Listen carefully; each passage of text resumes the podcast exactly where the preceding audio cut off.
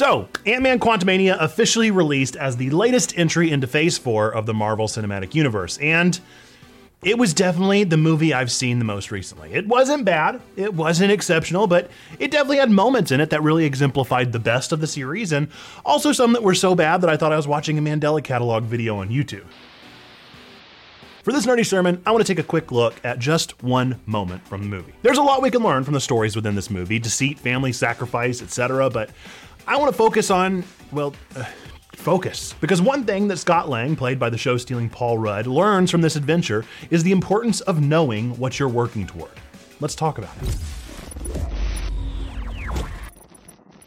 Folks, welcome to Checkpoint Church, where nerds, geeks, and gamers come together to talk about faith, games, and Jonathan Majors being the antithesis of Chris Pratt, because I actually love seeing him in everything. It's a me. I am your Nerd Pastor Nate, and if you like these weekly deep dives, be sure to sub, hit that bell, and find out when our next one drops. Folks, for this video, we're going to be starting with our scripture.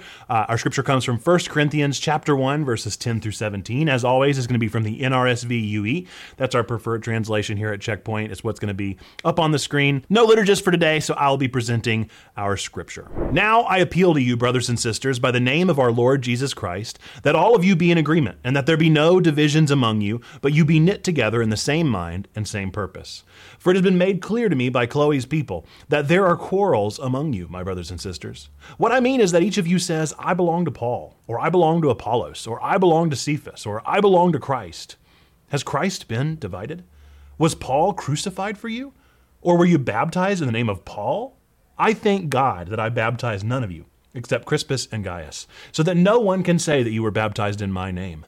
I did baptize also the household of Stephanus. Beyond that, I do not know whether I baptized anyone else. For Christ did not send me to baptize, but to proclaim the gospel, and not with eloquent wisdom, so that the cross of Christ might be emptied of its power.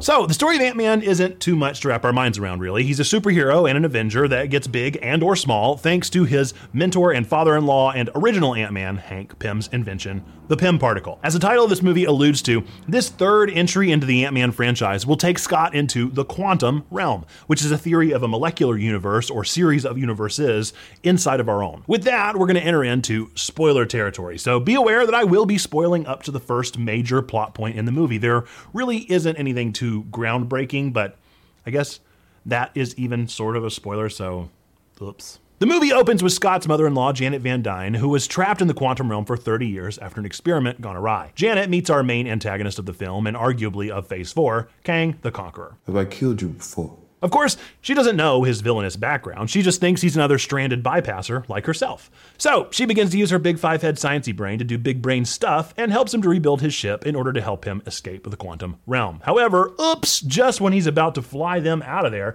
she touches the finished ship. And Deus Ex mind reads his past, you know, like ships do. She then stops his plan and thwarts their work by using some Pym particles to explode the engine of his ship to a quantum realm below the quantum realm they're currently in. Unable to do anything else, Kang does what he do and begins to conquer the quantum realm, while Janet is saved by the Pym squad in another movie. This is fine, of course, until the events of this movie happen and send the whole fam down into the quantum realm, meaning that Kang now has another chance of getting the heck out of Dodge. All of this leads to our first major turn into this far too long movie. Whenever Kang has captured Scott and his daughter Cassie, where are we? Kang uses Cassie as the bait to get Scott to get small and shrink down and grab the engine that Janet shrunk years prior. Scott is coerced and does so, entering into the subquantum quantum, and discovers that things get a little multiverse of madness down there. Truly another of my favorite Marvel movies.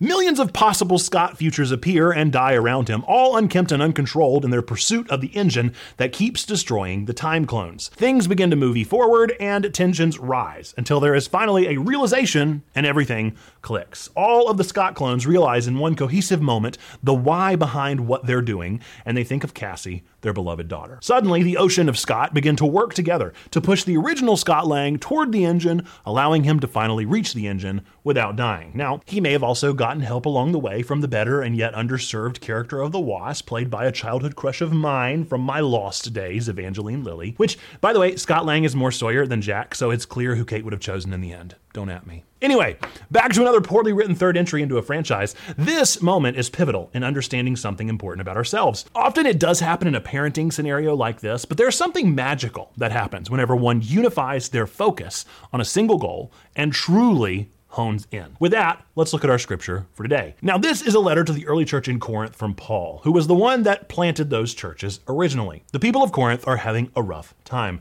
It's always easier to have a person to root the cause to. We're always looking for a figurehead to keep our focus on. Even here at Checkpoint, that was a temptation we wanted to intentionally avoid. Checkpoint Church should and must exist outside of the leadership of Nerd Pastor Nate. I may be the current pastor and leader, but I'm not some parasocial relationship to be had through this church structure. Even still, it's tough to not make the attribution. I'm sure there are some of you watching that think this YouTube channel is my channel, or some on our Twitch stream who call me Check as a cute shortening of Checkpoint. We're naturally driven to attribution of a leader to a cause. Jesus makes that difficult because Jesus is so metaphysical and transcendent. For some, grasping a universal Christ is easy and unproblematic, but for others, it's just easier to latch on to a physical spiritual leader or mystic. This is the crisis running throughout the people of Corinth. Paul, as the planter, is the focus for many of the followers of the church. Now, this isn't that big of a deal until it is. Our translation doesn't do us any favors here, but whenever the translator says, I belong to Paul, I belong to Apollos, what the original Hebrew actually says is "aini," which is a word used consistently throughout the Bible as I am. This is separate from whenever God says, I am, like in God's conversation with Moses, but this is important nonetheless. Whenever someone says, ego eimi Paulos, that is a personal subservience. I am of Paul. It's an embodiment, a view that we forge of ourselves, an image that we put upon our very being. To Paul, this is atrocious behavior because we're not to be of Paul or of Apollos or of Cephas or of Nerd Pastor Nate or of Stephen Furtick or of Craig Groeschel or of Billy Graham or of fill in the blank. We are called to be of one name alone, of Christ. And then Paul asks the pivotal question, has Christ been divided? For the past month, I've heard ad nauseum about the Asbury Revival. Maybe you have in your circles as well. Tens of thousands of people from around the country came to attend what many of the participants are calling a revival. I've had people question its legitimacy, and I've even done that myself. I've had people declare it the only real source of Christian conversion, like some Mecca. However, all I can think about is this. Has Christ been divided? Can we only receive the Spirit at the Asbury Revival? How absurd. But can the Holy Spirit not be doing something at the Asbury Revival? How absurd. We are so wont to limit the power and reach of God to our own comprehension. And it's understandable because we all have our own comprehension of what God is capable of because we're viewing the Godhead through the lens of our own understanding. That's normal and natural. But just because you're able to limit God doesn't make God limitable. The Holy Spirit is bigger than Paul and Apollos and Cephas and Checkpoint Church and Elevation Church and Wilmore at Asbury. This revival feels huge and life-changing, and for many, it likely is. But understand that this is but a blip on the timeline of the magnitude of God's transformative reign. It is a blink in the mind's eye of Christ's magnificent plan. Does that mean we shouldn't celebrate it? Celebrate it, sure, but don't worship it. Don't say, ego, I mean Asbury.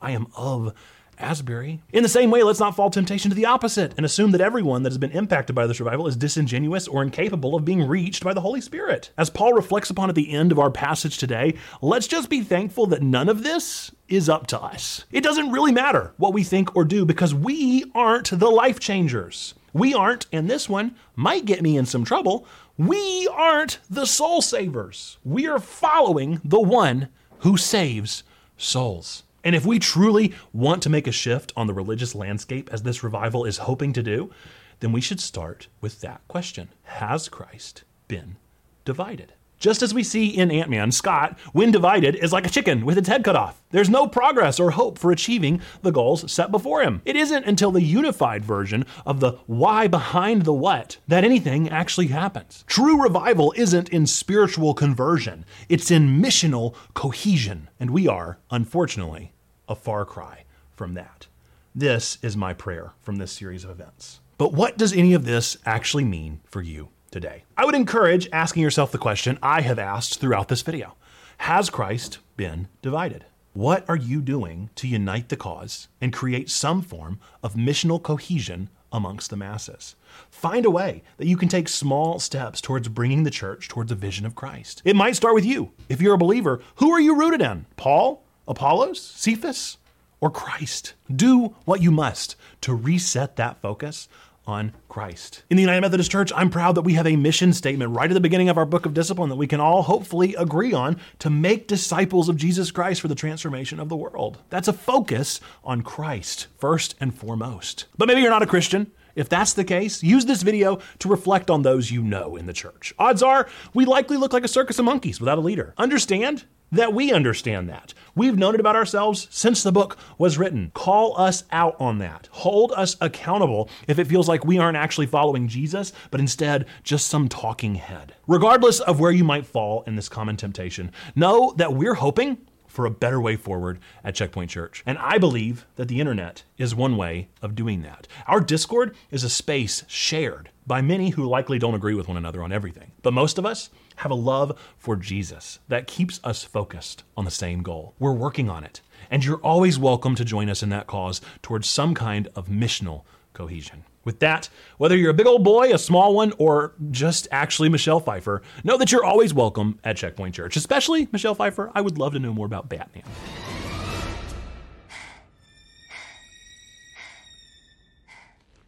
Meow.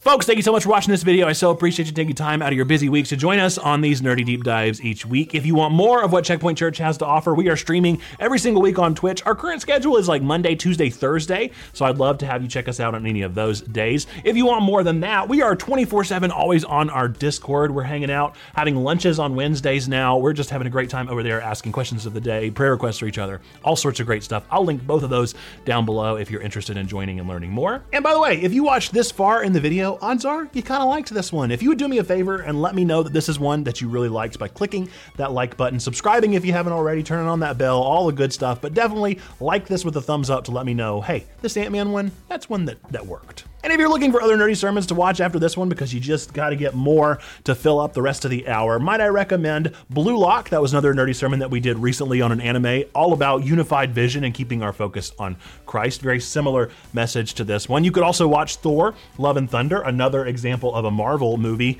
kind of getting it wrong with some of the biblical themes, but an interesting thing nonetheless to consider. Or you could even watch Miss Marvel, which obviously is another Marvel one, but more about getting it right. So there's three options for you. If you're wanting more Marvel in your life, you got two options there. And if you just want some good old anime, that's there too. By the way, one question for you. If you had to choose, would you rather embiggen or get real? Would you prefer to be a real big Ant-Man or a real small Ant-Man? Personally, I'm pretty tall already, and I know kind of the perks that come with being tall. I'd like to be real tiny, except I've also seen Honey, I Shrunk the Kids, and man, bugs are scary. Bugs are real scary, so I don't know. It's really tough, but what if you find like a new big thing? I don't know. I'm gonna go with Get Little. I'm gonna go with Get Little. Get Little, the latest movie coming from Kevin Hart.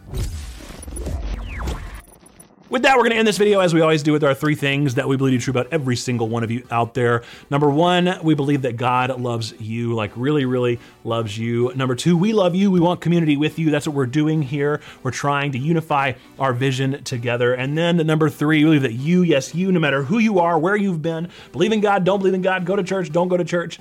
None of that changes this belief that you matter. You are a person of sacred worth. The world is a better place. Why? Because you are in it. Folks, with that, until the next time that I see you, whether it be tomorrow over on our Twitch, whether it be right now on our Discord, or next week for another one of these nerdy deep dives, I look forward to seeing you then. Bye-bye! Not a popcorn bucket big enough. The Mario Cinematic Universe. The MC Yahoo! That's a good one! I like it a lot.